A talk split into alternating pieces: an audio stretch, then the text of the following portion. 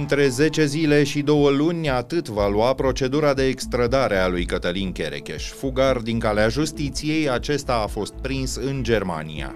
Corupție în numele Domnului, episodul al doilea, cât costă o parohie. Senatul i-a ridicat imunitatea lui Florin Câțu, fostul premier va fi urmărit penal în dosarul vaccinurilor. E miercuri, 29 noiembrie, ascultați știrile zilei de la Recorder.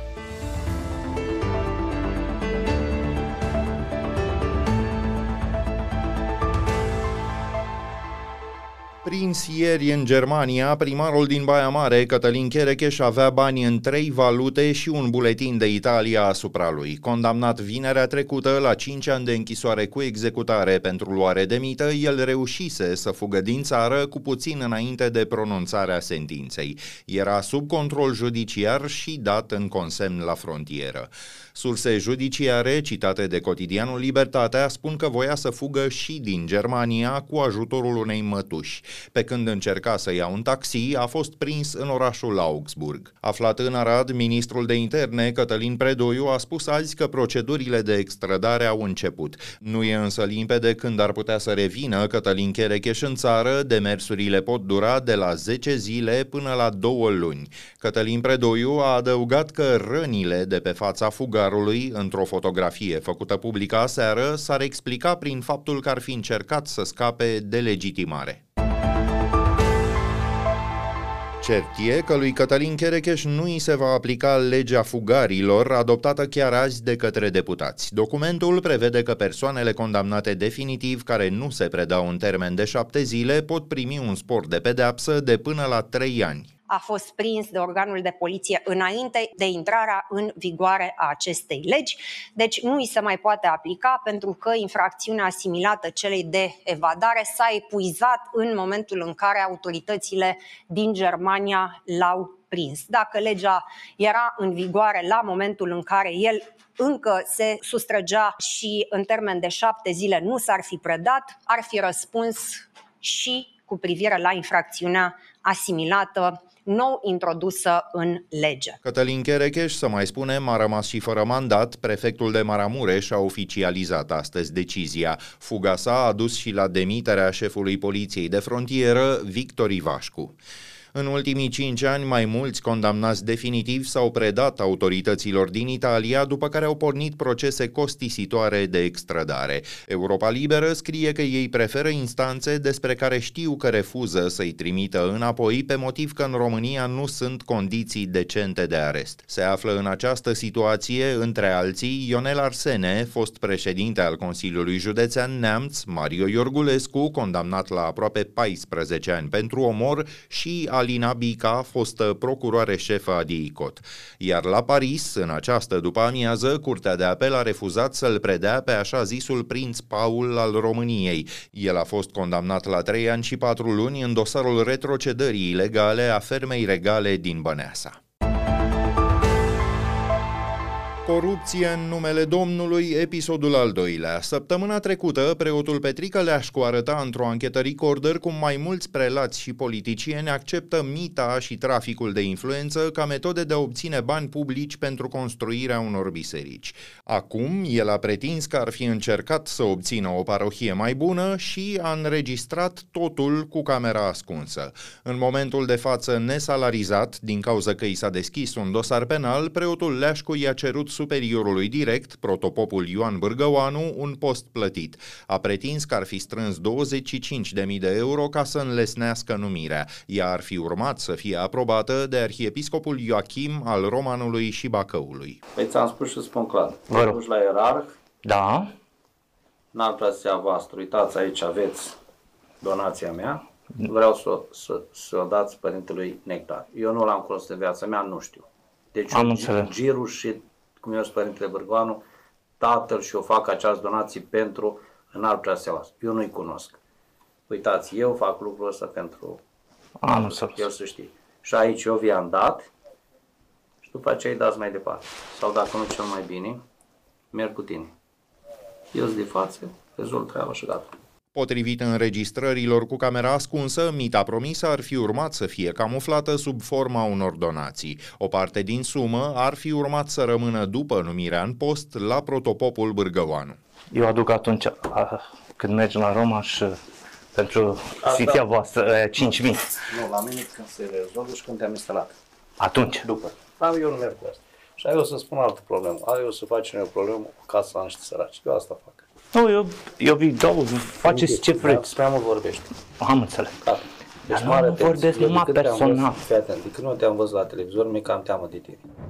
S-a referit la faptul că se teme să nu se afle, să nu ajungă la presă, pentru că eu am fost într-un uh, protest uh, extrem în greva foamei în fața guvernului și am prezentat tuturor celor care au vrut să mă asculte problemele din biserica noastră. La o întâlnire ulterioară cu arhiepiscopul Ioachim, preotul Petrică Leașcu a pretins chiar că ar fi avut banii asupra lui și că ar fi fost dispus să-i ofere direct în altului ierarh.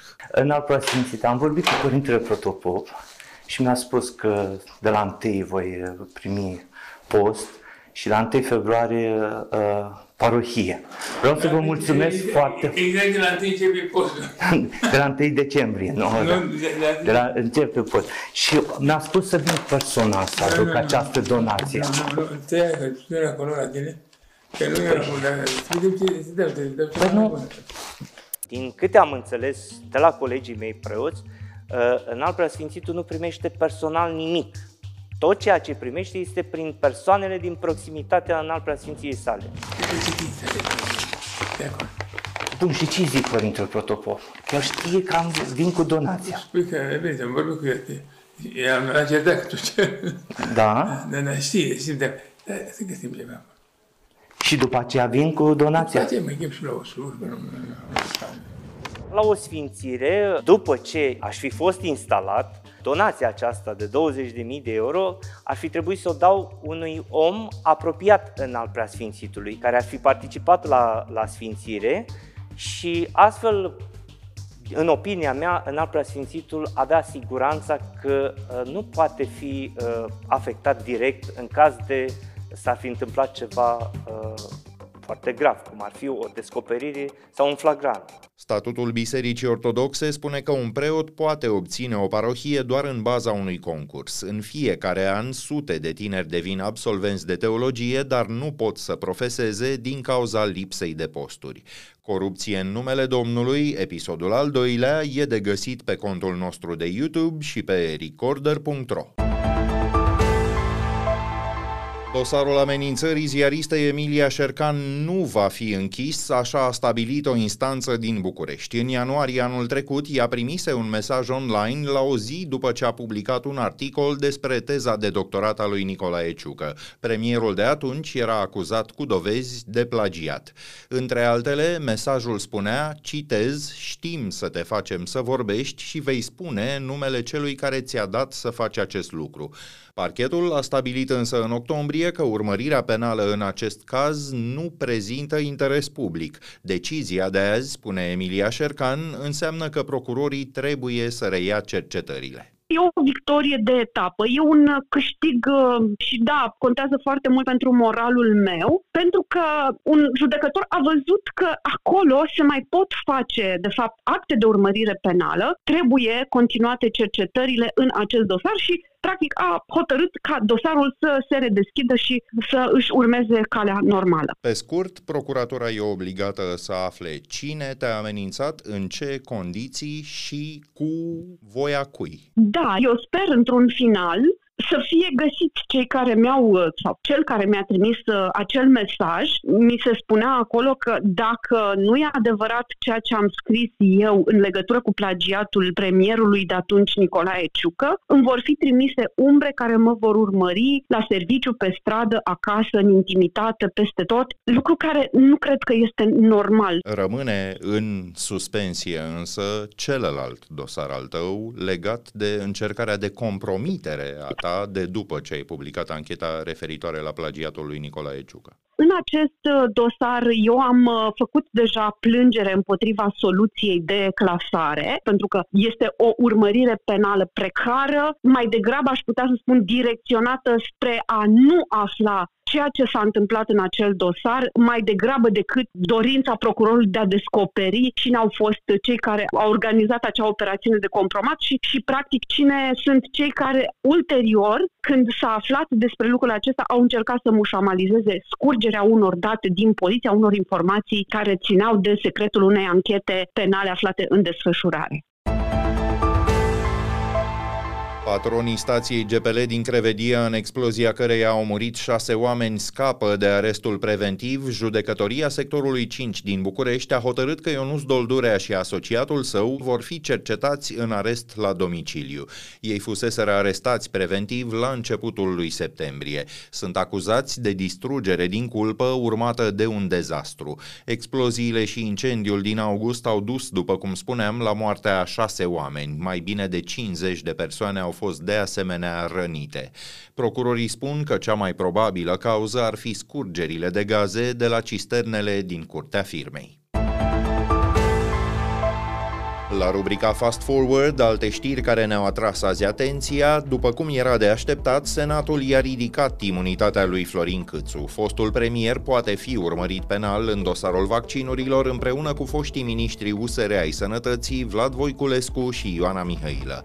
DNA îi acuză pe cei trei că ar fi cumpărat în 2021 un număr inutil de vaccinuri anticovid. Prejudiciul e estimat la un miliard de euro. Florin Câțu a afirmat că achizițiile măsurile din pandemie s-au făcut legal. Am îndeplinit mandatul de premier, respectând legislația în vigoare uh, și guvernul de atunci uh, a respectat legislația în vigoare. După ședința de azi a Senatului, Florin Câțu a adăugat că nu se va retrage din grupul parlamentar al PNL, liderul Nicolae Ciucă îi ceruse să facă acest gest. Procurorii DNA au reținut trei persoane și au pus alte șapte sub control judiciar în dosarul fraudelor cu terenuri din București. Suspecții ar fi obținut peste 10 milioane de euro, au înregistrat ilegal dreptul de proprietate asupra unor terenuri pe care statul le expropriase. Pe ele s-au ridicat apoi mai multe construcții într-una dintre cele mai scumpe zone din oraș, sectorul 1. Printre inculpați se numără un inspector de la Direcția Locală de Taxe și Impozite, Bogdan Florin. Într-una dintre clădirile de birouri ridicate ulterior funcționează o secție de poliție, instituția plătește chiar și acum chirie unuia dintre inculpați. Franța înăsprește drastic legislația împotriva fumatului, va fi interzis în aproape toate locurile publice, printre care se numără plajele, pădurile și parcurile. Restricția urmează să se aplice și în preajma școlilor.